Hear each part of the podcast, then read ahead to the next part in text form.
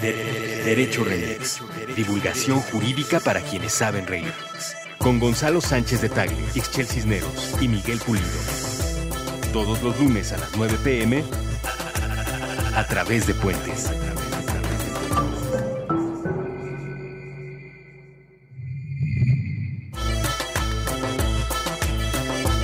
Buenos días, buenas tardes, buenas noches, bonita madrugada o cualquiera que sea el espacio temporal en el que estén escuchando este Derecho Remix, su podcast de divulgación jurídica favorito. Eh, estamos hoy de manteles largos porque tenemos una invitada muy especial eh, que trabajó en la ONU, que pertenece a comisiones internacionales, que le entiende al tema de derechos humanos, derecho constitucional, feminismo. Vamos a tener una conversación riquísima, pero antes de eso, permítanme... Permítanme saludar a los frecuentes de esta mesa. Gonzalo Sánchez de Tagle, el abogado más laureado de la Colonia Condesa. Miguel, ¿cómo están? Muy bien, muy bien. Ixchel Cisneros, la periodista que más críticas judiciales hace en este país. ¿Cómo estás? Bien, ¿y tú? Chido. Bueno, también muy bien. Y nos acompaña hoy aquí Magdalena Sepúlveda. ¿Cómo estás, Magdalena? Muy bien, feliz de acompañarlos hoy día en este podcast. Muy bien. Eh, para quienes nos escuchan y no se han dado el tiempo de darle una googleada a quién es Magdalena Sepúlveda, que van a encontrar muchísimos resultados, hoy tenemos una conversación con una de las abogadas más destacadas en el tema del vínculo entre derechos humanos y eh, algunas agendas novedosas, como pobreza. No porque el tema de la pobreza sea una agenda novedosa, sino el vínculo de derechos humanos y de pobreza y tal. Pero antes de entrarle a los temas más profundos que, que trata Magdalena, me gustaría hacerte una pregunta, Magdalena. ¿Por qué decidiste ser abogada? Vengo de una familia en que las mujeres son abogadas. Tengo dos abuelas, eh, la materna y la paterna, que son abogadas, eh, y que ellas sí tenían bastante, bastante historia. Ambas entraron, yo soy chilena, y entraron a estudiar Derecho al año siguiente que Derechos fue abierto a las mujeres en, en las universidades chilenas. O sea, pioneras además. Absolutamente pioneras. Una ejerció por más de cincuenta años y la otra, la verdad es que no ejerció nunca, pero sí, sí lo estudió. Muy bien, entonces te viene de sangre el tema del, Así de, es. del derecho. Y después, ¿en dónde has ejercido? En la práctica, ¿fuiste abogada de grandes corporaciones, de mineras, de y bancos? No, no, para nada. Eh, me recibí abogada. Yo crecí en Chile durante el periodo de la dictadura militar, con la mitad de mi familia, eh, mi familia materna en el exilio. Siempre me interesó mucho el tema de derechos humanos, pero cuando estaba terminando mi carrera, la, la reali- perdón, estaba terminando el colegio y tenía que entrar a estudiar eh, en esos momentos. El, el, el gran tema en Chile era la pobreza. Eh, sobre todo, digamos, al, al final yo voté por primera vez eh, ya siendo estudiante en años finales de Derecho, eh, después que Pinochet, digamos, perdió el referéndum y se abrió la democracia. Se abrió, eso pasa en el año ochenta y nueve. Y en esos momentos, el, el, el Chile de esos momentos era un Chile eh, sumido en la pobreza. Eh, ya no teníamos grandes violaciones de derechos humanos en temas de desapariciones o tortura, ya en, a finales de los ochenta, pero después de diecisiete años de dictadura había desaparecido las clases medias, eh, había una élite que, que, que sigue dominando el país y que, digamos, tenía el poder económico, y el resto del país, más de un cincuenta por ciento de la población vivía en pobreza.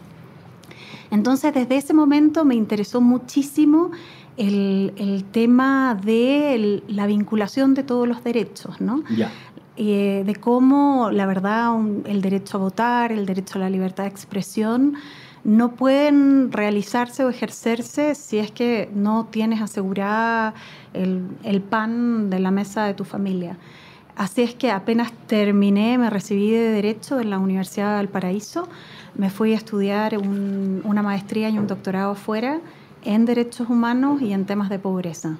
O sea, ya estabas muy enganchada con esos vínculos. Déjame hacerte una pregunta, eh, es una frivolidad quizás, pero eh, ¿qué opinan los chilenos? Bueno, no, no porque tú representes a la totalidad de las personas de Chile, pero ¿cómo se lee eh, desde Chile que un actor como Gael García interpreta a un chileno. Yo he oído muchos chistes sobre lo ridículo que es el acento y un mexicano tratando de hablar como chileno y tal. ¿Y qué tan cierto es el hilo narrativo de esa película que se llama No? Que para quienes no la conocen...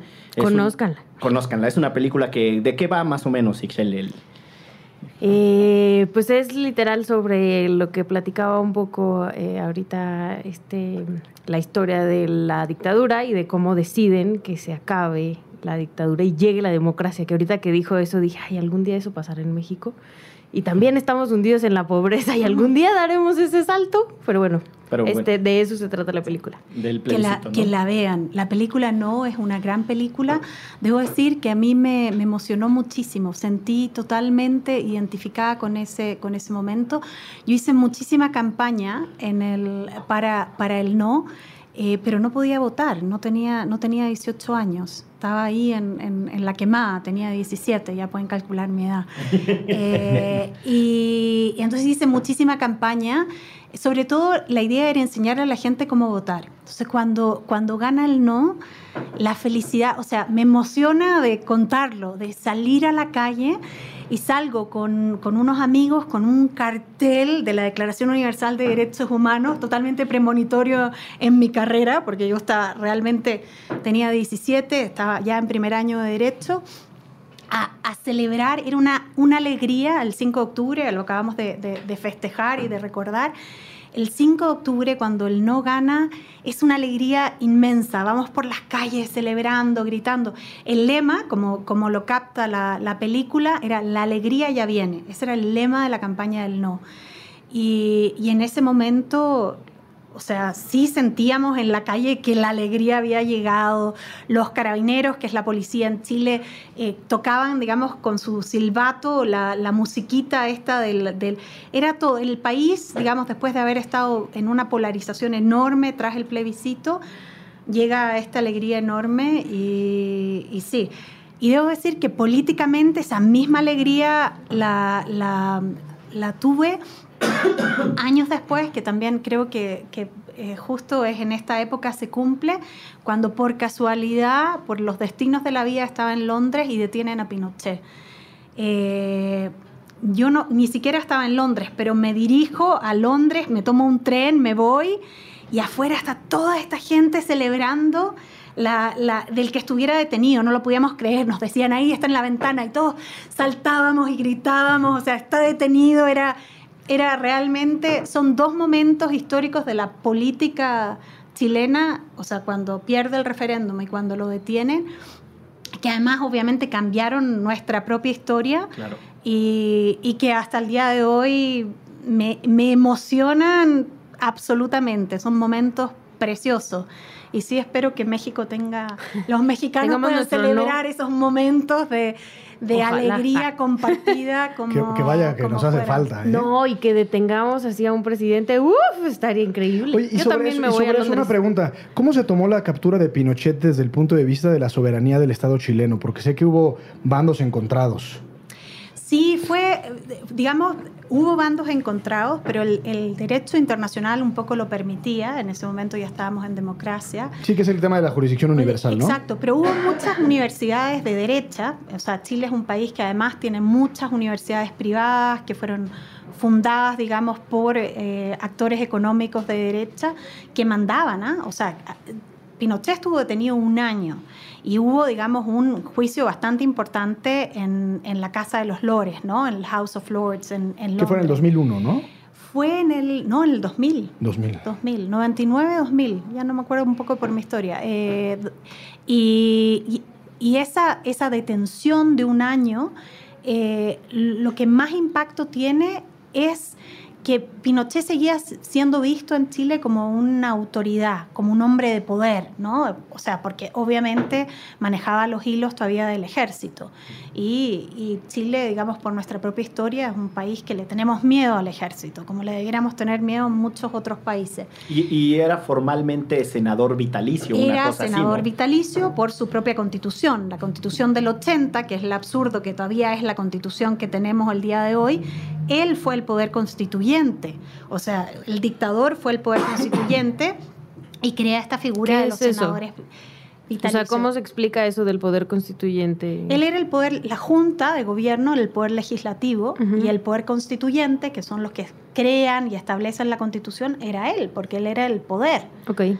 Entonces, en la Constitución la, la prueba él mismo, no hay ningún sí, plebiscito. Un poco como Luis catorce, el Estado soy yo. Okay. Sí, okay. Más o menos. Hay un plebiscito, pero que fue totalmente falso. En el ochenta, que votaron...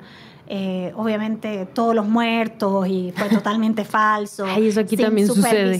Sin supervisión, sin supervisión exterior, etcétera, que aprobaba la Constitución. Pero bueno, en ese momento él seguía siendo la figura fuerte y estar un año detenido afuera eh, perdió poder. Y fue ahí donde empiezan en Chile poco a poco los juicios contra los militares. Hay una correlación directa entre el momento en que se empieza a perseguir las violaciones de derechos humanos en el sistema judicial chileno y, y se olvida un poco de, de la ley de amnistía. Eh, y se empieza a aplicar, digamos, temas importantes que son importantes en este país, por ejemplo, que las desapariciones es un delito continuado, por lo tanto no prescriben, etcétera, etcétera. Se empiezan a aplicar y empieza... O sea, cuando ya vuelve, un año después, eh, y vuelve, digamos, porque le, lo, lo consideran que está insano mentalmente para, para, ser juzgado. para ser juzgado, y había perdido todo el poder. Eh, y ahí se une también otra cosa muy importante que fue la corrupción. Se le descubren en, en el B R I C S de, de Estados Unidos, en el banco, un montón de cuentas de, de millones. Eh, curioso, no es tantos millones como, como, como desaparición, desapare, digamos, de los millones que han desaparecido a, a, en corrupción acá, pero en ese momento en Chile, porque se decía, ¿no? La, la gente muy de derecha justificaba el golpe militar eh, dejando a un lado el costo social y diciendo, no, pero mi general no es corrupto y va a salvar el país. Y esto de que además este general era corrupto, era corruptísimo, y que su familia y, y su, su viuda sigue siendo una mujer millonaria porque debido al robo y la corrupción, Eh, hizo también un poco que perdiera más poder y cambió la dinámica, que ya estábamos en democracia, pero cambió la dinámica de una manera importante. Oye, una preguntita. Eh, leía hace algunos años un libro que se llama Justice Cascade, que habla de la justicia transicional. Es una escritora estadounidense que se llama Kathryn Sikkink, o Sinkik, una cosa así. Y habla justamente que la justicia transicional, y pone el caso de Pinochet, se debate usualmente, quizás desde el punto de vista académico, pero reflejado en medios de comunicación, periódicos, eh, eh, comentadores y opinólogos, en que eh, hay una tensión entre la verdad y la justicia y la conciliación. Y eso lo concatenaría un poco a, a los dramas en los que vivimos en este país. ¿Cómo se concilió eso en Chile? Es decir, el, el, el decir desde un punto de vista es ya no le abramos más a lo que sucedió en el pasado con estos juicios de derechos humanos para efectos de, a partir de ahora, conciliarnos y crear una nueva sociedad, frente a la posibilidad de decir, a ver, no, lo importante es la verdad, la justicia y la reparación a las víctimas en caso de ser posible. ¿Cómo se...? Cómo se... Sigue absolutamente abierto el tema. Desgraciadamente, como muchos otros en Chile, eh, un poco hemos pateado problemas hacia, hacia adelante, que no los resolvemos. Y ese ahora es un tema clave porque una de las comisiones de verdad hubo un acuerdo que no está claro qué tipo de acuerdo o si la gente de verdad firmó un tipo de confidencialidad y ahora se quiere abrir. O sea, quieren que se haga eh, público, digamos, un, esta, esta, esta, los... los eh, digamos todas las historias que recopiló esta comisión de verdad, y se tiene que aprobar una ley ahora que lo permita porque la, la confidencialidad en algún momento fue adoptada por ley y es un tema difícil. Yo sí creo que, que en todos los temas, de manera personal, creo que los temas de derechos humanos no puedes avanzar si no hay verdad. O sea, no hay reconciliación, sobre todo cuando hablamos de, de, del dolor, por ejemplo, de la familia que tiene desaparecidos, ¿no? Sin encontrar el cuerpo, sin, sin encontrar la verdad de lo que pasó a, a sus familiares, es que no puedes construir un, una, un, una sociedad que camina hacia adelante. ¿Y cómo, o sea, creer en un gobierno, por ejemplo, que abiertamente, abiertamente te miente? ¿No? O sea, en la búsqueda, entre paréntesis, entre comillas, de la verdad, te miente, como sucedió aquí con la verdad histórica de Ayotzinapa, que son desaparecidos, cuarenta y tres desaparecidos. Y el propio gobierno crea esta verdad ficticia y trata de convencer a las familias y a todos los demás mexicanos y a la comunidad internacional de que esa es la verdad. Yo creo que creas una fractura tan grande que hasta que esa fractura no se cierre a través de, de encontrar los cuerpos, encontrar lo que pasó, eh, no, no, no se va a poder seguir avanzando. A mí, a mí el, el, digamos, el tema de las desapariciones y el, de, de saber la verdad es un tema que, que fractura a las sociedades, que fractura a las familias, que fractura en, en lo individual, en lo personal. A, a, a las personas que eh, y, y yo creo que la, que la gente que no tiene, o sea, que, que, que no le tiene empatía a, a, a los familiares de los desaparecidos, eh, que se revisan, porque realmente es un tema, eh, cómo no tenerle empatía si, si te despiertas todos los días pensando dónde está, está vivo, está muerto, dónde está el cuerpo, no cierras el luto. Es, es realmente mantener a miles de miles de familias en general, si vemos las estadísticas acá en el país, en México, con una, con una herida abierta y sangrando terrible. Pues justo hay gente tan poco empática en este país que deberían de ir a revisarse bastantes. y, y, y ver experiencias internacionales y lo sí. que han hecho en otros países. No, justo con las madres de los desaparecidos que marchan todos los diez de mayo, eh, lo que dicen ellas es que cada vez son más, ¿no? O sea, cada vez son, cada año son más mamás que están marchando porque cada año hay más desaparecidos. Y entonces tendríamos que esperar. O sea, si eh, lo que pasa en este país es que no te importa el, la vida del vecino ni lo que piense el vecino, tendríamos que esperar a que todas las familias en este país tengan a un desaparecido para que todos salgamos a las calles a exigir que regresen con vida. Pero pues está súper tremendo. O sea, ¿por qué tenemos que esperar a que eso suceda y no ser empáticos, como bien dices, con algo tan doloroso? Hay, hay una eh, parte de la historia chilena que, vamos... se comparte con el cono sur, ¿no? La, la, el drama de las desapariciones, las torturas, las en, en las dictaduras. Y eh, en el caso argentino, algo que a mí me ha llamado la atención potentemente es lo que está sucediendo con un caso de un chico que se Santiago llama Santiago Maldonado. Exacto, Maldonado. Santiago Maldonado, eh, que es un chico que desaparece en un contexto de... de un desalojo en un territorio, o sea, hay una ocupación de, de un territorio, eh, y llega la policía, y la policía dice que ellos no vieron al chico, los demás que estaban en la ocupación dicen que el chico estaba ahí, que se lo llevó la policía y tal.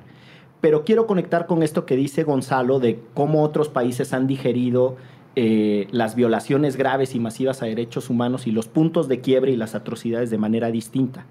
Porque lo que sucedió en Argentina, y esto es, estamos hablando en dos mil diecisiete, es que inmediatamente la gente salió a la calle de manera masiva a decir ni un desaparecido más. O sea, la, la violencia política es un capítulo cerrado en la sociedad argentina. Y las movilizaciones son estremecedoras porque no estamos hablando de que regresó el uso sistemático de la violencia policial para desaparecer a opositores, que es lo que sucedió durante las dictaduras.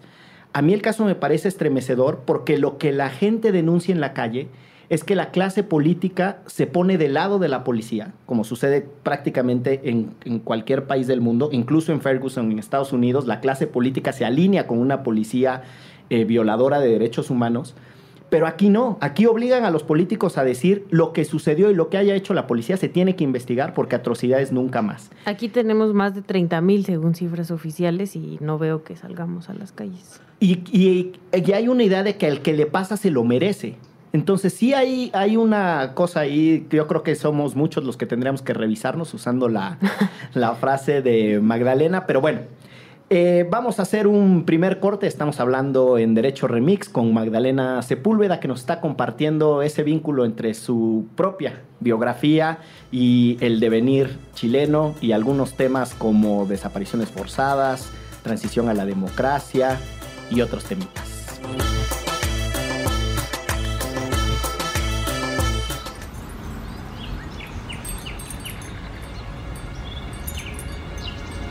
Este es un lugar seguro. Si estás inconforme,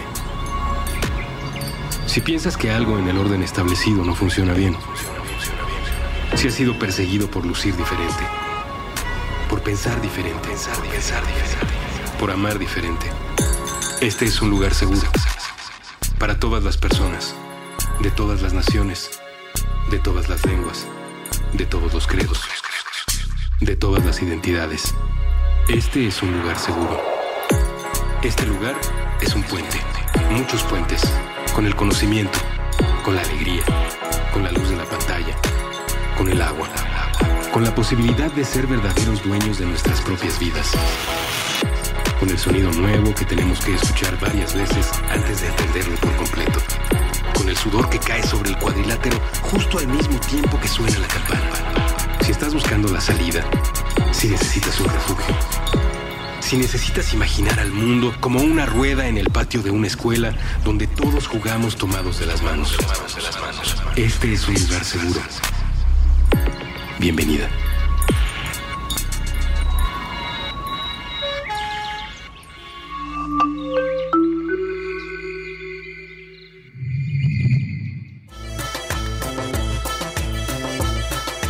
Estamos de vuelta en Derecho Remix con Magdalena Sepúlveda, una abogada chilena que además eh, ha tenido el privilegio y la oportunidad de desempeñar altos cargos, funciones relevantes en la Organización de las Naciones Unidas eh, y otras cosas. Pero nos estaba contando Magdalena cuando salió a festejar el triunfo del no en el contexto de la...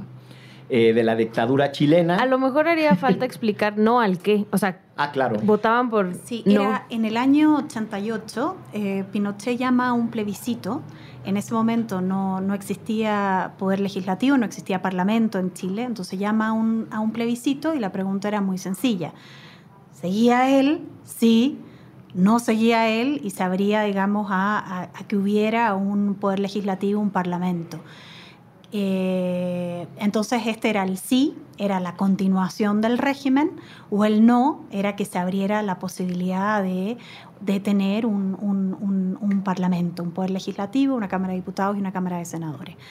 Sin embargo, digamos, lo más curioso o, o, o dentro de la, de la estrategia militar de Pinochet y todos sus secuaces era que eh, él seguía en el poder un año después del plebiscito, y en ese año que siguió, a través de eh, hicieron, digamos, una, adoptaron muchísimas leyes que amarraron aún más el poder. Entonces sí teníamos, como ya mencionamos, senadores vitalicios que obviamente rompían, que eran nombrados por él y que por lo tanto rompían el, la representación de, de, de nuestro parlamento, y además crearon una cosa que de la cual Chile no puede, bueno, hicieron un, un gerrymandering, ¿no? O sea, diseñaron los, tuvieron, como tenían los resultados del sí y el no, diseñaron los distritos electorales para minimizar, exacto, para minimizar, en, pero digamos con un uso eh, bastante eh, estratégico en su favor, digamos.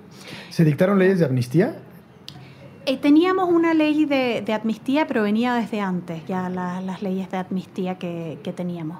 Y lo que se hizo también fue, eh, se, se sabía, digamos, que Chile era un país bipartidista, entonces se crea una fórmula en que se da sobre representación a la minoría. Y ese principio binominal que todavía tenemos hoy, que así le llamamos, estamos recién, digamos, tratando de, de, de cambiarlo del todo y, y de, de sacarnos a esta historia nefasta para que eh, tener un, un Congreso totalmente representativo. Lo que, eh, los pasos han sido muy, muy lentos hacia, hacia ese camino. Híjole, si de lentitud se trata, hablemos de nuestro país. No. En donde nos movemos eh, con una con una pachorra que a veces este, cuesta no ponerse depresivos. Pero bueno, eh, nos contabas entonces que tuviste una pasión por el derecho internacional de los derechos humanos y eso terminó que trabajaras en... Bueno, no terminó que trabajaras en las Naciones Unidas, pero tuvo por derrotero que fueras eh, relatora para la extrema pobreza, estoy diciendo bien sí, el cargo, eh, por mandato del Consejo de Derechos Humanos, ¿no? Y una de las cosas que me parece que sucede es que las Naciones Unidas son como más una autoridad moral que una, que una institución multilateral que la gente entienda. Me parece que en el caso mexicano, cuando alguien alega que algo lo dijo la ONU, es casi como si en el pueblo uno dijera que algo lo dijo el padrecito del pueblo, ¿no? Es, es sí, puro alma grande, ¿no? Exacto, puro alma grande, pura gente buena. Entonces, como que, como que cuesta entender cuál es la, por ejemplo, cuál es la implicación práctica de eh, una, una institución como las Naciones Unidas y particularmente de una figura como la relatoría que tenías tú a tu cargo. Bueno, las relatorías son bastante independientes y, y creo que eh, sobre la base de su independencia está la legitimidad que tiene. Las, las relatorías forman parte de lo que se llaman los procedimientos especiales del Consejo de Derechos Humanos, eh, que se crean, de hecho, en, con la trilogía nefasta en los setenta del apartheid en Sudáfrica, el golpe de Estado en Chile y eh, los territorios ocupados, ¿no? Entonces, frente a esta de esta trilogía nefasta, las Naciones Unidas no podía actuar. Estaba totalmente como, para actuar tiene que tener, digamos, el voto de la mayoría de los países. No encontraban cómo, eh, digamos, eh, a pesar de que mandaban y mandaban cartas a la gente eh, diciendo, digamos, las grandes violaciones de derechos humanos que pasaba en esta trilogía nefasta, las Naciones Unidas no podía como actuar. Entonces se crea por primera vez unos órganos independientes que parten con el grupo de trabajo de desapariciones forzadas, que, que ya ha mirado este país, digamos, la, la, la, la reencarnación reciente de este grupo tiene en vista eh, la situación de México bastante. Eh, pero bueno, crean esta, estas relatorías, que son grupos de trabajo o relatores especiales, que son independientes. Eh, ¿Independientes te refieres? Absolutamente independientes. No recibes ningún salario de ya. Naciones Unidas, no recibes ningún mandato, no representas a tu país, eh, sino que actúas, digamos, una vez que te eligen, actúas de manera totalmente independiente y eh, la oficina del Alto Comisionado de Derechos Humanos te da un tipo de secretaría. Y te pagan las misiones, obviamente. No es o que... sea, no las pones de tu bolsillo, no andas. Exacto, no, no le inviertes, además. Exacto, no le inviertes, pero trabajas totalmente independiente. Y tienes un mandato de seis años. Ya. Eh, entonces, yo fui elegida en el, en, el, en el primer momento, antes se llamaba Comisión de Derechos Humanos, y después viene toda una reforma de Naciones Unidas en el año dos mil seis, porque antes el nombramiento de estos relatores era, era un proceso bastante oscuro. Los nombraba el presidente de la Comisión de Derechos Humanos, pero no había ningún proceso de selección, ni, ni tenías candidatos, etcétera. En el dos mil seis hay una, se crea el Consejo de Derechos Humanos, hay toda una reforma, y se crea un proceso eh, de selección de estas relatorías, de estos relatores especiales o grupos de trabajo, en el cual hay candidatos, los proponen las O N G, los pueden proponer los gobiernos, las pueden proponer los institutos nacionales de derechos humanos y después los países, miembros del Consejo de Derechos Humanos, te aceptan o no. Al estar yo en esta primera, primera rueda, sí se miraba mucho un poco la, la competencia que tuviera. Eh, yo me siento muy orgullosa de haber sido la relatora más joven eh, que, ha, que, que ha sido nombrada en ese momento. Y eh, yo ya tenía, digamos, la experiencia de los vínculos entre, eh, que lo venía, digamos, trabajando desde, desde la academia, pero también con muchísimas O N Ges internacionales, el tema de derechos económicos, sociales y culturales, pobreza y derechos humanos. Pero una vez que te nombran, eres totalmente independiente. Y tú te... eliges los países que revisas okay. y a los cuales preparas un informe, haces una visita y preparas un informe al Consejo de Derechos Humanos y los países te tienen que responder. Eh, y realmente el impacto de estos mecanismos, eh, casi siempre se les llama a los procedimientos especiales la joya de la corona del sistema de derechos humanos. Y realmente yo creo que es cierto que al ser eh, órganos independientes, que no le das cuenta a nadie, no dependes de una secretaría, no ganas salario, por lo tanto no es que tengas que... No andas cuidando los centavos. No, no, te tiene, no, no tienes que quedar bien con nadie. Exacto. Y te puedes pelear con la oficina del alto comisionado, no tienes por qué ni siquiera, o sea, la oficina de alguna forma también responde a intereses políticos en determinados momentos. En este caso los relatores independientes no, no, no dependen de nadie. Eh, no tienen ningún salario que cuidar y por lo tanto mantienen su independencia y su voz Eh, pueden mandar cartas de, de alegatos a países para que los países den respuesta. Puedes hacer visitas a países de los cuales presentas un informe al Consejo de Derechos Humanos y el país te tiene que responder con una serie, le das una serie de recomendaciones y, digamos, te enganchas en una dinámica con los países para que den cumplimiento a las recomendaciones. El impacto mayor es a, a, a nivel local, sobre todo, porque, digamos, las visitas estas son de muy alto nivel. Eh, te juntas con la sociedad civil, te juntas con los organismos internacionales, los organismos de Eh, nacionales de derechos humanos, tienes acceso a prensa, etcétera. O sea, también hay todo una, un impacto de una visita a un relator o un grupo de trabajo que está dado, digamos, por la forma en que realizas las visitas, etcétera. Si, si yo dijera que el trabajo de las relatorías es una suerte de auditoría temática para ver cómo lo está haciendo un país en un tema específico de derechos humanos, Eh, ¿sería un, sería un buen símil? ¿Sería una buena...? Sí, creo buen... que es una, una buena forma de decirlo. Hay eh, las relatorías o los procedimientos especiales son temáticos, la gran mayoría, y hay todavía algunos, eh, algunas relatorías por países. O sea, hay países que ha, hay un relator por país. Entonces, y esa ese relator, por ejemplo, de Myanmar, se encarga solo de la situación del, del país. Pero la gran mayoría son... Eh, relatores temáticos. Entonces tienes, por ejemplo, grupo de trabajo de desapariciones, tienes el relator de la tortura, tienes el relator de la libertad de expresión, de pobreza, de agua y saneamiento, de alimentación, eh, tanto de derechos civiles y políticos como económicos, sociales y culturales. Y dos preguntitas. La, ¿qué tan, qué tan común es que te bien reciban las autoridades de determinado país que, que decidas tú visitar? Y dos, ¿qué tan común es reacciones parecidas a las que tuvo el gobierno mexicano en, cuando vino el relator especial para la tortura? Mm. Es decir, para redondear la pregunta, ¿qué tan bien reciben los países las, las observaciones de las relatorías? Y a lo mejor platicar un poco que cuando vino el relator este, de la tortura dijo que en México se torturaba este, de manera sistemática. De manera sistemática y Presidencia dijo que no, que mentía. Mira, por lo, por lo general, eh, los países quieren quedar bien en el, en el ámbito del Consejo de Derechos Humanos. Por lo tanto, muchos países, incluyendo México, tienen una invitación abierta a los relatores.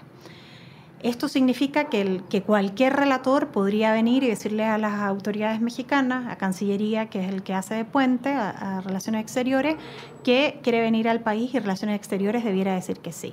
Ahora, en la práctica no funciona tan así. Y a pesar de que tengan muchos países invitaciones abiertas, te, te, te ponen bastantes problemas. Y sin la autorización del país no puedes ir. ¿Qué como sería como temas de agenda, cosas así? Te, o... te tratan, sí, te tratan de sacar la vuelta y te dicen, no, vienen elecciones, no, ahora es mal momento. Y la verdad es que si te dicen que no, no puedes ir. Y el problema es... Un problema fundamental es que todos o muchos países tienen invitaciones abiertas porque quedan muy bien, pero que en la práctica cuando quieres ejercer tú como relator la invitación abierta a un determinado país, te dicen que no. Hay historias de un relator que quería venir a México y que México le dice sí, sí, en dos años más cuando la persona esta ya no iba a ser relatora. Entonces sí, sí, sí hay como... Así fue, le aceptaron la invitación, pero en dos años después porque... Es, y él sigue siendo relator, es muy polémico y no querían que vinieran en, el, en ese momento. Entonces sí, sí hay, eh, sí hay, digamos, momentos de tensión. Normalmente te reciben bien. Ahora, que te, de, te, te tienen, el acuerdo es además que los relatores tienes privilegios e inmunidades y podrías ir, por ejemplo, si eres el de desaparición, el de tortura, ni siquiera tienes que avisarle al gobierno dónde ir. Tú te podrías aparecer, el relator de detenciones, el grupo de trabajo de detenciones arbitrarias, se puede aparecer en una cárcel y las autoridades locales, delegamos de la cárcel, debieran darle el paso. No te pueden impedir el paso en el país. Ahora, todos lo tratan de manejar su agenda totalmente. Los relatores, por lo general, manejamos dos agendas. Una que es la que compartimos con el país. Y una privada. Y una privada, porque realmente si no pierdes totalmente independencia. En fin, te tratan bien. Ahora, eh, el, el aceptar tus recomendaciones ya es otro tema. Depende, digamos, de, de, del, sí, de cuán polémica cree las, las, las, las recomendaciones de la relatoría. Ahora, debo decir que en el caso del, del relator de tortura, estamos hablando en, eh, que visitó en ese momento, que ya no es el, el relator, pero el que, el que visitó. Méndez, ¿no? Exacto, Juan Méndez. Estamos hablando de una gran autoridad. Justo era además en eso. El, en el tema de la tortura, alguien que ha... argentino, que tuvo experiencia de tortura y que se ha dedicado su vida al tema. Eh, tiene muchísima legitimidad, tiene, digamos, era, era insultar ya no solo a lo personal, al relator, sino que era insultar al sistema en general, porque realmente... Eh, y además que el informe final de México era un informe, o es todavía un informe muy fundado. Pero, ¿y qué pasa? Pero no pasa nada, ¿no? O sea, nada más este, pues los ofendieron tremendamente y ya. Se crea, se crea tensiones, porque tú vienes a la visita, preparas el informe y el informe es presentado al Consejo de Derechos Humanos varios meses después, en la siguiente sesión, pero eso puede tomar tres o cuatro meses. En ese caso, sé que hubo bastante tensión en el Consejo de Derechos Humanos cuando, eh, cuando Juan Méndez presentó su... Es un muy buen informe, muy fundado en, ante, el, ante el Consejo. Y la verdad es que con la legitimidad y el apoyo general que tiene Juan Méndez, yo creo que eh, ahí está claro quién, quién la, a la visión de los observadores internacionales finales, quién tenía la razón y quién no. Y la otra cosa que creo que es muy importante es el efecto local que tienen estos reportes. Eh, sacan a la luz determinadas cosas, evidencian conductas y patrones de comportamiento de las autoridades que muchas veces nos es más útiles a nosotros como ciudadanos del país al que está dirigido el reporte, pues, para ejercer crítica, para ejercer presión y, y sí, pero lo que, yo, lo, lo que yo me refiero es que realmente esto no ha cambiado la realidad de que en México se torture así. Sí, es lo que se llama que, el soft law. Exacto, o sea, realmente Eh, pues sí, vinieron, nos dijeron, el gobierno mexicano no lo aceptó y aún así, eh, o sea, los detenidos en este país se les tortura sí o sí, casi siempre. Lo que pasa es que un informe no te va a cambiar la situación del país, o sea, y el, ah, no, el, sí. Este sistema tampoco espera eso. No, y esta clase Pero... política todavía además menos le importa, o sea, es como, de verdad, esta específicamente que tenemos actualmente no les interesa y no les importa decir, no, no, no, él está mintiendo. O sea, pero, el, digamos, ellos pueden haber dicho lo que sea a nivel local y en la prensa local. Eh, no dijeron así en, ante el Consejo de Derechos Humanos porque obviamente no, no, no puedes eh, decir que alguien miente sin tener ningún fundamento cuando te están presentando un informe totalmente fundado en base a las obligaciones internacionales que tiene un país. Entonces eso no pasó, eh, pero sí tiene, digamos, mucha fuerza a quienes están también en general, ¿eh? no, no solamente en ese caso, pero eh, quienes, a los defensores nacionales de derechos humanos que se encuentren, que después un órgano independiente de derechos humanos de las Naciones Unidas diga, sí, las cosas son exactamente como lo vienen diciendo todos estos defensores.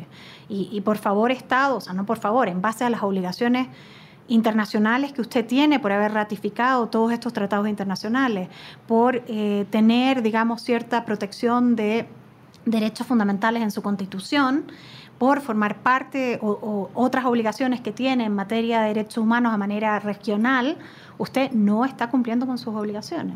Y yo creo que ese no está cumpliendo con sus obligaciones, está claro.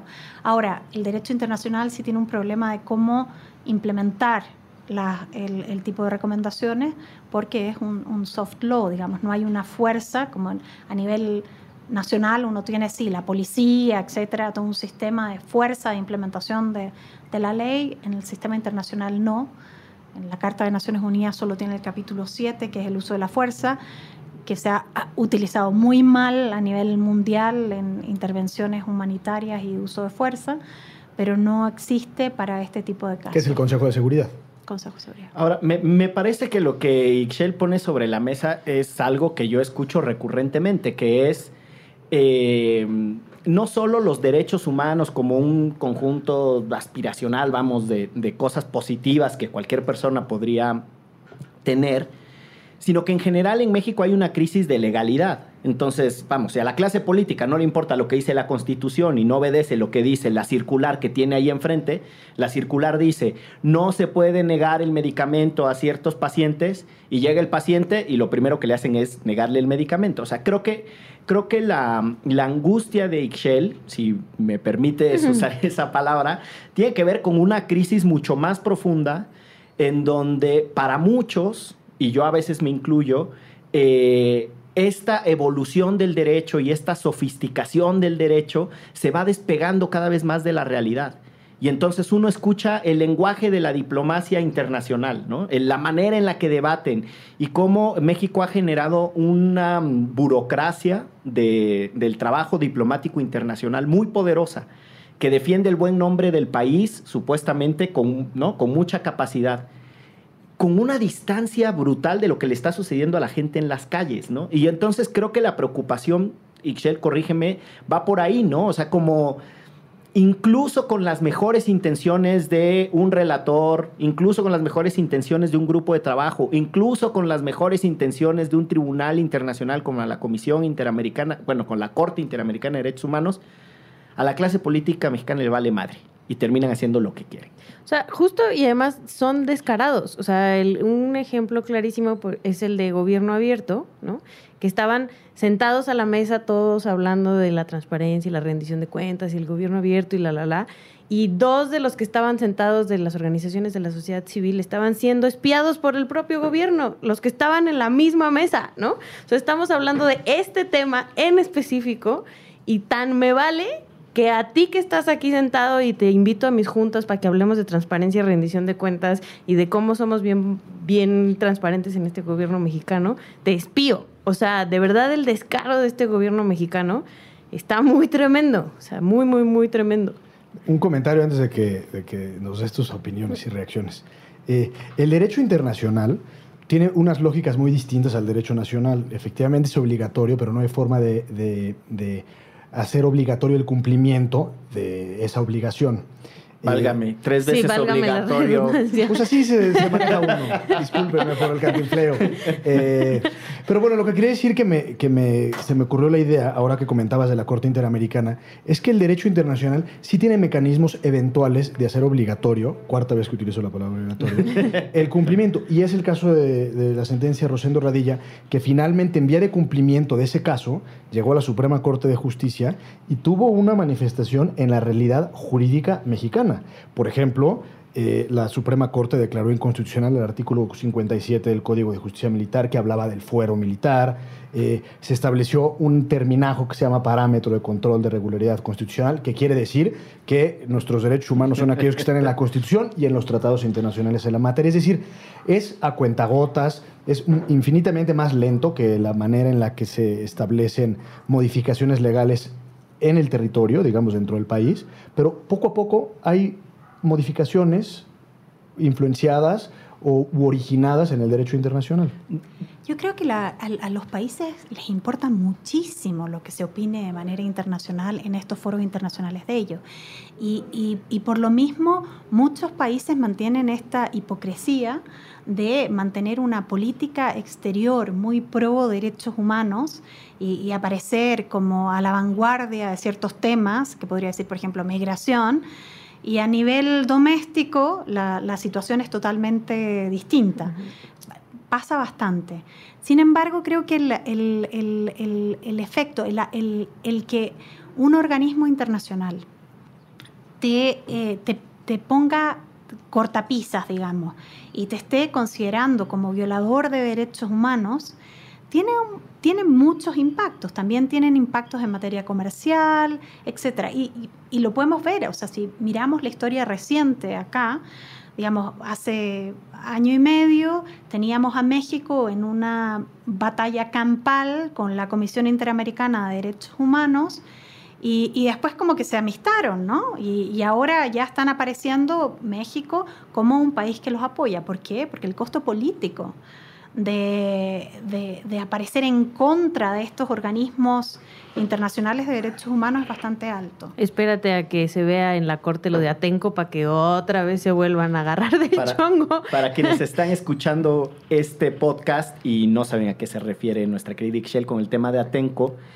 eh, recordarán que por allá del primer quinquenio de este siglo hubo una, una irrupción policíaca en la... En realidad empezó, si mal no estoy, en Texcoco, ahí empezó el conflicto y después terminó con una, eh, con una operación que tuvo por propósito, supuestamente, detener a Ignacio del Valle. del Valle y a otros líderes opositores a la construcción del aeropuerto de Atenco. Generó muchas violaciones a derechos humanos, violaciones sexuales a mujeres, el abuso policial fue brutal.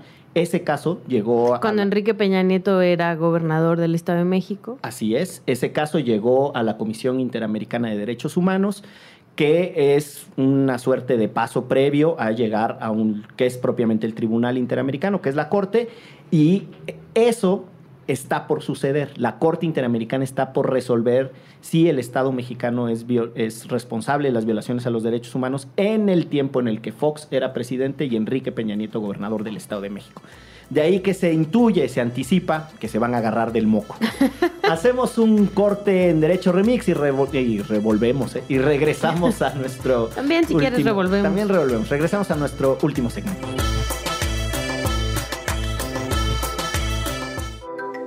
Han cambiado tus formas. Como en otras ocasiones has pensado en aceptación y renuncia. Ha cambiado algo en tu mente. En estos casos, nadie puede saber si está preparada. Solo un demente o personas realmente irresponsables podrían atreverse a engendrar vida aquí, en este mundo que se cae a pedazos. Cambia la percepción de la realidad y el tránsito de las emociones. Te vienen a la mente todas las historias de discriminación y acoso que has escuchado. Las personas ya ni siquiera son capaces de ceder el asiento en el metro a las mujeres embarazadas. Un día te detienes y escuchas, y escuchas, y parece que fueras capaz de percibir todo lo que sucede dentro de tu cuerpo y fuera de él.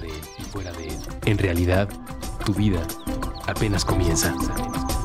La Jefa, maternidad moderna, con Ifigenia Martínez Urdaneta. Nuevo episodio todos los viernes a la una de la tarde. La Jefa. Las múltiples formas de ejercer la maternidad en el siglo veintiuno. Puentes punto me.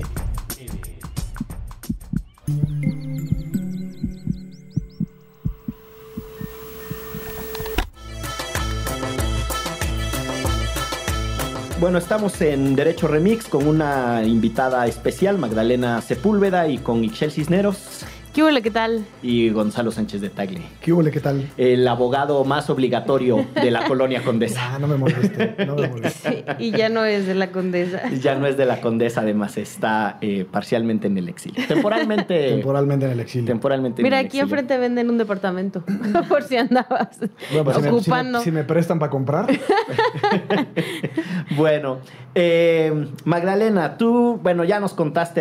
Eh, tu trayecto, eh, ese festejo que me cuesta, debo confesar que me cuesta imaginar a una joven de diecisiete años con la Declaración Universal de los Derechos Humanos festejando en la calle. Yo a los diecisiete años eh, andaba con unas caguamas celebrando el fútbol, tepache, ¿no? Con mi tepache celebrando a los Pumas, pero este... Tepache. Pero, bueno, son, reali son realidades eh, distintas. Eh, pero bueno, después tu paso por la Relatoría de las Naciones Unidas... Eh, Y ahora como, como profesional independiente, como abogada, fuiste reconocida como una de las cincuenta abogadas con mayor influencia global oh, en chido. las discusiones de impuestos. Bueno, eh, ahora nos cuentas de eso. Eh, pero además, eh, trabajas en una comisión que está discutiendo un tema que puede parecer súper lejano, pero tiene que ver con la realidad de nuestros países. Cómo las grandes corporaciones van evadiendo impuestos, pero sí van aprovechando de las economías y de las riquezas de los países en donde operan. Entonces, desde mi entendimiento, llega una empresa, se aprovecha de la infraestructura carretera, de la educación que tiene la gente de ahí, tiene empleados, bla, bla, genera riqueza, pero cuando hay que pagar impuestos se ponen creativos y se fuga la lana, ¿no? Y nadie la encuentra. Si entiendo bien, más o menos por ahí anda, y si no, pues ya me corriges. Más o menos por ahí andan los debates en los que ahora estás, en ese vínculo de los impuestos corporativos internacionales y tal. Eh, cuéntanos. Les cuento. Eh, formo parte de una comisión independiente que se llama Comisión Independiente para la Reforma de la Fiscalización Internacional. Es una... Tiene nombre como de dependencia sí, sí, mexicana, sí, así larguísimo. Que, se, que, que aquí no haría nada. Sí. es, eh, es una comisión que tiene muy alto prestigio. Está Joseph Stiglitz, está José Antonio Ocampo, que fue ministro de Hacienda en Colombia y director ejecutivo de la CEPAL por muchos años. Está y secretario general adjunto de la ONU, ¿no? Del, de DESA, sí, del Departamento de, eh, Económico y Social de Naciones Unidas. Está también Eva Joly, que es una eh, eurodiputada verde francesa, que en un momento también fue candidata alternativa por los verdes a la presidencia en Francia. Eh, y, digamos, con ellos, la, la idea de esta comisión es realmente hacer ver que los temas fiscales no son temas para ser discutidos solamente por los técnicos, sino que es un tema, el tema fiscal nos afecta eh, realmente a todos, nos afecta en, a, a, en la vida cotidiana. Si el uno por ciento más rico, si las grandes empresas transnacionales no pagan impuestos, no hay forma de que los países tengan dinero para invertir en infraestructura, en políticas públicas eh, o en, en, en protección social, por ejemplo. O sea, es un tema clave y que tiene un impacto enorme en la vida de los más pobres y que desgraciadamente, eh, naturalmente la gente lo tiende a ver como un tema de expertos, un tema que, que le compete solo a los gobiernos y que el común de la gente no tenemos nada que decir al respecto. Para nosotros en I C R I C T, que es la, por la sigla en inglés... Eh, sí, parece queremos, sindicato del sureste mexicano. queremos... queremos Eh, realmente traer el deba- al debate público el, el tema de la, de la fiscalización. Ahora, el tema de la fiscalización es un tema que nos afecta a todos. O sea, el, el principio básico de no discriminación se, se vulnera a diario cuando las grandes empresas eh, no pagan los impuestos que debieran, los impuestos que, que debieran pagar en el país. Y se los llevan, digamos, a otras, a, a otras partes. Y... realmente es el principio de no discriminación. ¿Por qué? Porque las pequeñas y medianas empresas tienen que pagar impuestos. Claro. La, la pequeña y mediana empresa mexicana tiene que pagar un, un porcentaje de impuesto que no paga la Coca-Cola en México. Esa, esa es una realidad. Ahora, me, me pregunto no es que si la... podemos decir Coca-Cola en este programa. No sé. Pero la... si hicimos Coca-Cola que no paga impuestos, tal vez. Así como Uber que no paga impuestos. Exacto. Exacto. El, o las armadoras de coches. El, el, el tema aquí no es tanto que la, que la creatividad, solo la creatividad de las empresas. ¿eh? Muchos países, y esa hay una, una competencia a bajar la, lo, los impuestos, tratan de atraer la inversión extranjera ofreciéndole a las empresas una tasa de impuesto eh, muy, muy baja, ¿no? Eh... Desgraciadamente, la evidencia muestra que la mayoría de las empresas van a llegar igual a invertir, que el tema de los impuestos no es el tema principal por el cual va a traerse una, a una empresa, va una empresa a instalarse en un país o no. Como bien decía, depende de la fuerza laboral que tengan, si van a tener buenos profesionales que, que trabajen ahí, depende de la infraestructura, depende de una serie de factores y no solamente de la tasa de impuestos que vayan a pagar. Entonces, no es solo la empresa, sino que es un acuerdo con el gobierno. Muchas veces estos acuerdos son secretos. O sea, no sabemos qué le ofrece el gobierno a la empresa para atraerla a que haga su inversión extranjera. O sea, hay un tema de transparencia clave.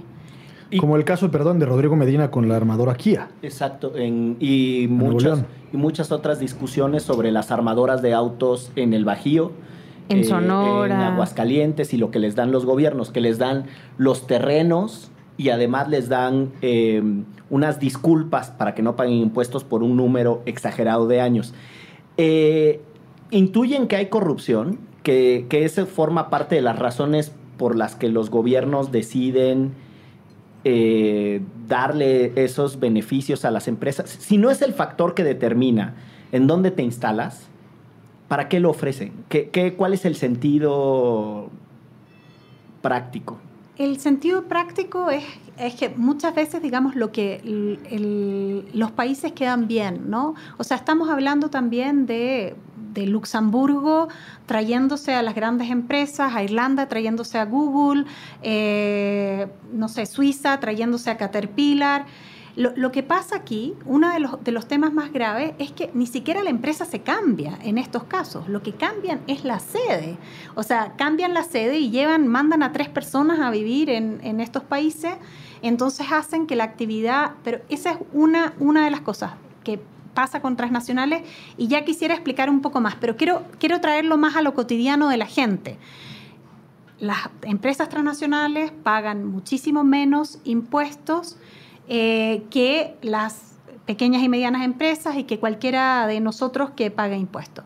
Pero el tema fiscal y los derechos humanos están vinculados en muchas otras formas. La, la política fiscal de un país, por ejemplo, que se base en un impuesto al valor agregado, en el I V A, que es un impuesto indirecto, tiene una repercusión desproporcionada, negativa, en los más pobres.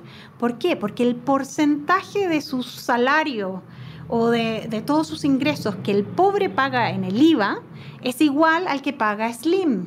Entonces, obviamente, hay una desproporción enorme. Para o uno sea, es quitarle un pelo a un gato y para el y otro... Y para el otro es quitarle una proporción muy importante de sus ingresos pagando en el I V A.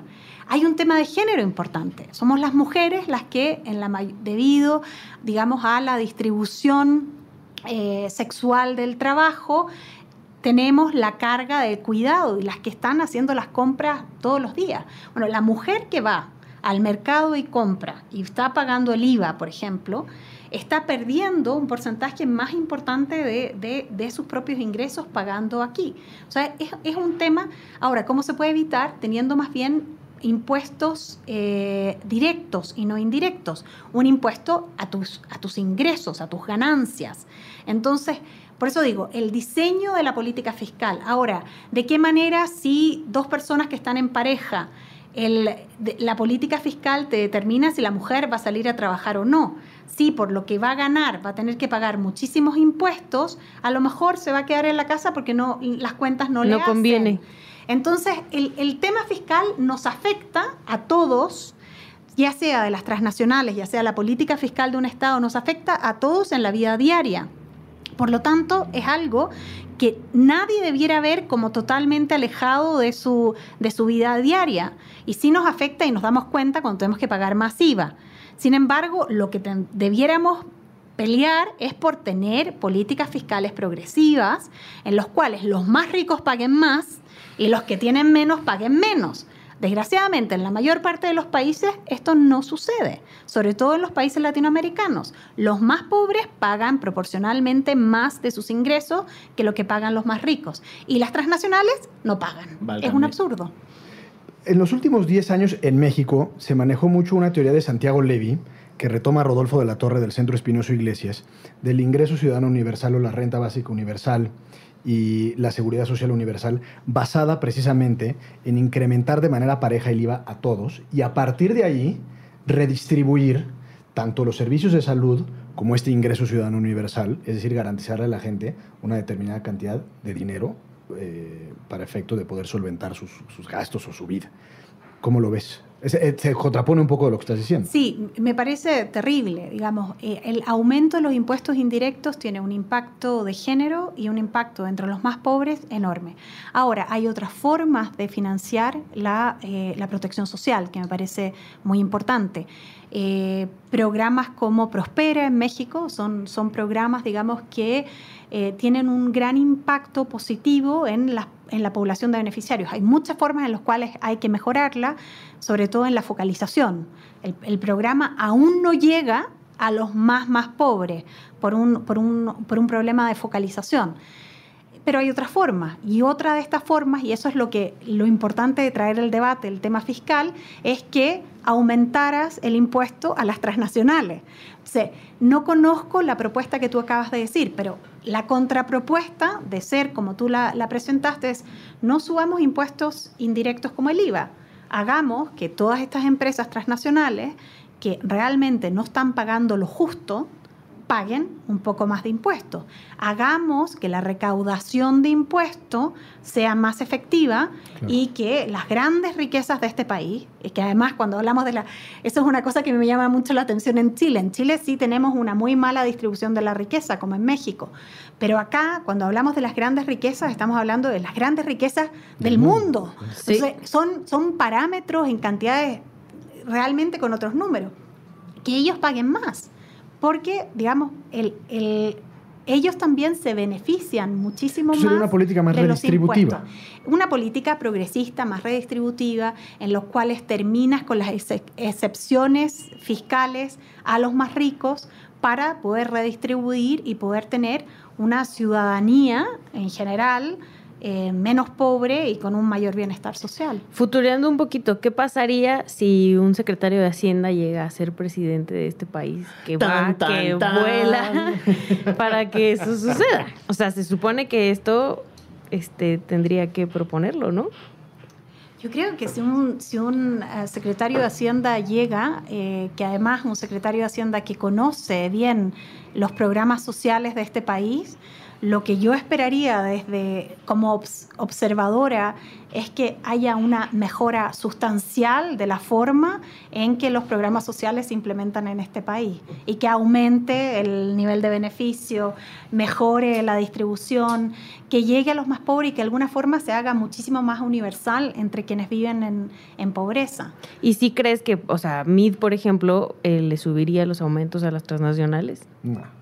Pues ya tuvimos, un, ya tuvimos un secretario de Hacienda, bueno, de Programación y Presupuesto como presidente. Exacto. Carlos Salinas. Exacto. Carlos Salinas. Digo, nada más, yo, justo lo que decimos aquí siempre, infórmense por quién van a votar, ¿no? O sea, cada quien decide votar por quien quiera, pero pues nada más. Y les damos un dato adicional sobre ese secretario de Hacienda. Cuando fue canciller, fue el que se peleó con Juan Méndez. Ándele. Este, es un secretario de Hacienda que cuando andaba de... de encargado de las relaciones internacionales de este país, se peleaba con los relatores de derechos humanos. Eh, para ir cerrando nuestro Derecho Remix con Magdalena Sepúlveda, una invitada de... De verdad que nos tiene de manteles largos. Eh, no es tan fáciles los temas de derechos humanos en ese nivel de, de abstracción y de distancia. Y este otro tema de los impuestos que a la gente le aterra, porque normalmente los odiamos sin pensar en que las calles por las que caminamos, las escuelas en donde estudian los niños, etcétera, pues necesitan eh, ingresos para poderse proveer. Pero me gustaría ir, digo, cerrando con la oportunidad de compartir la voz con el abogado más laureado de la Colonia Condesa. Me gusta mucho lo que dices. Eh, yo solo creo que antes de hay que arreglar. Bueno, no sé si antes de o a la par. Porque siempre que alguien argumenta, antes de hacer esto tenemos que hacer otra cosa, no se hace absolutamente nada. Pero ni la una, una ni gran la otra. Crítica es precisamente que no tenemos un padrón único de beneficiarios de programas sociales, ni un sistema único de, de programas sociales en México. Existen aproximadamente seis mil quinientos programas entre federales, estatales y municipales, que entonces es una dispersión, y tal dispersión, desconocimiento eh, de estos programas sociales, lo que, lo que, lo que hace es... es ser un campo de cultivo para la corrupción y no llega el dinero o el recurso o el financiamiento o el subsidio o la ayuda a quien debe de llegar y se pierde no sé qué porcentaje, pero una gran cantidad del recurso destinado a las personas que más lo necesitan en, en, en la escalerita burocrática que se necesita para llegar a la persona que lo necesita. Entonces yo creo que es un factor de la ecuación muy importante para tener en mente cuando se analiza el tema de la distribución progresiva de la riqueza. Y, lo, y creo que, perdón, creo que hay que decirlo respecto de los programas sociales, la, eh, estudios y evidencia muestra acá una politización, un uso, claro, una sí, manipulación política enorme de los programas sociales. Y ese es el daño más grande que se le puede hacer a, un, a una política pública social. Y desgraciadamente, mientras eso no pare, eh, y, y, no, y no solo en el, en el, en el diario vivir, ¿no? Sino que eh, ahora con el terremoto también lo vimos. Eso es gravísimo, eso realmente a mí me parece totalmente indignante, porque obviamente tienes un abuso de poder enorme. La, la persona de un programa social, aquí o en cualquier país, que llegue abusando y pidiendo una respuesta política a, al, al beneficiario, el beneficiario le va a decir que sí, va a depender de o come o no come. O sea, es gravísimo, el abuso es gravísimo. Y mientras eso no termine, no, no vamos a ver el potencial de estos programas sociales que, que podrían tener. Que, por cierto, Luis también cosa... fue secretario de Desarrollo Social. Entonces... por, eso, por, eso, por eso lo decía, pero sí. Pero ese, todos esos temas sí, es, son, son críticos. Y, y también es muy importante que la, la, las secretarías de... de de los ministerios sociales sean, no sean apolíticos, ¿eh? O sea, es muy importante, son, son, son secretarías realmente muy técnicas y el manejo de un programa tiene que ser técnico. Entonces hay, hay que ver todo el, todo el ámbito en general, es que no la manipulación política de los programas, pero también que las personas que manejen estos programas en general y que todo, toda la composición estatal de un programa, de, de una política social, sea la gente que de verdad conoce, el, conoce los temas. Pues justo, como decías, en lo del sismo, ¿no? Ahora eh, le llevaba, cuando el presidente entregó las primeras este, bueno, las tarjetas con dinero, en Oaxaca les decía que este era un programa social y que no era de ningún partido y que la, o sea, les explicaba que le daba su tarjetita, que yo ya no sé si desde que te lo entregue el presidente ya, está, ya tiene una carga política ahí, pero bueno, por lo menos en la Cámara el presidente decía que esto no era y que él, ellos merecían este apoyo y etcétera.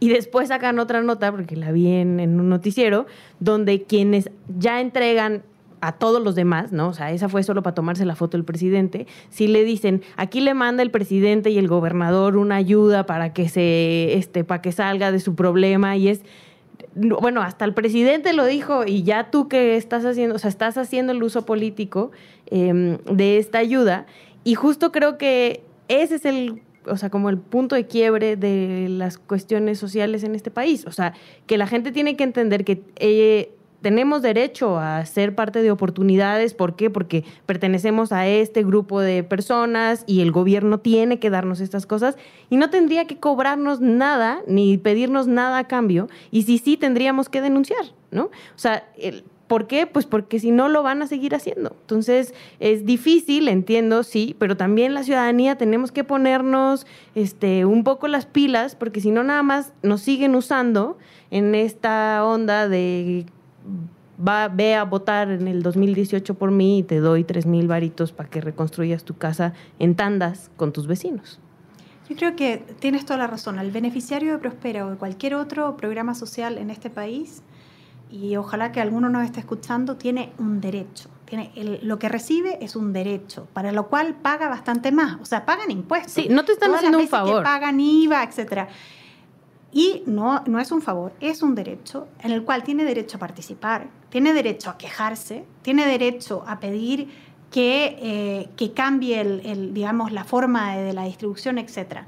Ahora, desgraciadamente, los mecanismos para ejercer estos derechos se han limitado. Pero otro tema más grande, y me van a tener que invitar otro día, que lo voy a dejar planteado acá, es, es existe mucho prejuicio contra la pobreza, ¿no? O sea, la gente que no vive en pobreza... Eh, siente un poco que la culpa es del pobre, que se podría haber esforzado un poco más, que puede mejorar su situación económica, que no se preocupa de la salud, de la educación de sus hijos, eh, y que es incluso un poco criminal, que siempre se va a estar aprovechando. Este prejuicio tan arraigado en las, en quienes no viven en la pobreza, sobre la pobreza, y que nos afecta a todos, realmente infiltra las políticas públicas. Y entonces la clase media no apoya este tipo de programas o los apoya cuando son condicionados. O sea, estos programas, todos sabemos, como Prospera, es un pro- que era la antigua Oportunidades, es un programa que la, la mujer, madre de familia, recibe el beneficio, pero tiene que una cierta, una cierta tipo de obligaciones, mandar a sus hijos a la escuela, eh, preocuparse de las, de las vacunas, eh, y, y, ir a charlas, etcétera, etcétera. En sí, el, el, el que una política pública haga que los niños vayan a la escuela, que se vacunen, etcétera, está bien. El problema es, en muchísimos sentidos, pero uno, la mujer pobre es la que menos tiempo tiene, porque no tiene ninguno de los recursos que tienen las demás mujeres para hacer realmente el trabajo de cuidado y doméstico. O sea, es una mujer que no tiene tiempo. Y esta política pública la está poniendo, digamos, le limita aún más un recurso que la mujer no tiene, que es el del tiempo, porque la hace responsable del cumplimiento de todas las condicionalidades que eufemísticamente se llaman corresponsabilidades. Ahora, no solamente eso, la evidencia muestra, y aquí es lo que voy, que están basadas en prejuicios y no evidencia, que las familias pobres invierten los recursos en salud y en educación y en sus hijos, tengan o no tengan las condicionalidades. O sea, realmente no, no pensar así es ir en contra de la autonomía y de, de creer que son todos los pobres que son tontos. No. La madre pobre quiere alimentar a sus hijos, claro, quiere que sus hijos vayan a la escuela. Cuando no lo hace es porque tiene tantos obstáculos que la impiden lograr ese objetivo. Entonces, cambiemos las políticas públicas, veamos las cosas distintas, pero requiere, y esto es un llamado a todos los que escuchen eh, este podcast, requiere que todos nosotros cambiemos los prejuicios tan arraigados que tenemos contra los pobres. Y eso haría que nuestras políticas públicas sean muchísimo mejor. Y ese es el tema que dejo planteado para, para la que sigue. Bueno, con, con esa invitación a um, tener un replanteamiento sobre cómo entendemos, vemos, cuestionamos y demás la pobreza, eh, yo no quiero cerrar este podcast sin que Magdalena nos conteste muy sintéticamente. ¿Qué opinas de Gael García hablando en chileno en la película No? Te tengo que decir que estaba tan emocionada con la película que ni me fijé en el acento que tenía y entonces no, bueno, no, te, lo, no te lo puedo decir. La de Neruda es buena. O, de... o mirándola a él, lo encuentro súper guapo, que entonces el acento no me, no, bueno, no me importó en lo más mínimo. Muy bien, pues esto fue Derecho Remix con nuestros queridísimos eh, Gonzalo Sánchez de Tagle, Ixchel Cisneros y Magdalena Sepúlveda. Muchas gracias. Chao. Derecho Remix, divulgación jurídica para quienes saben reír. Con Gonzalo Sánchez de Tagle, Ixchel Cisneros y Miguel Pulido. Todos los lunes a las nueve pm a través de Puentes.